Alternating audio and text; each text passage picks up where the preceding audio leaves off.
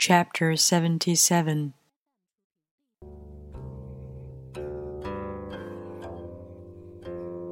As it acts in the world, the Tao is like the bending of a bow.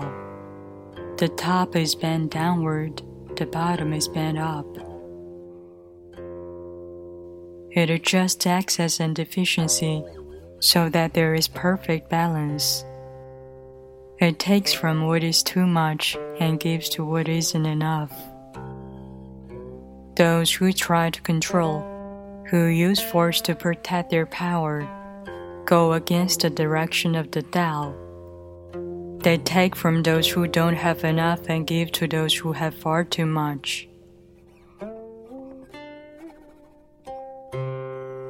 The master can keep giving because there's no end to her wealth.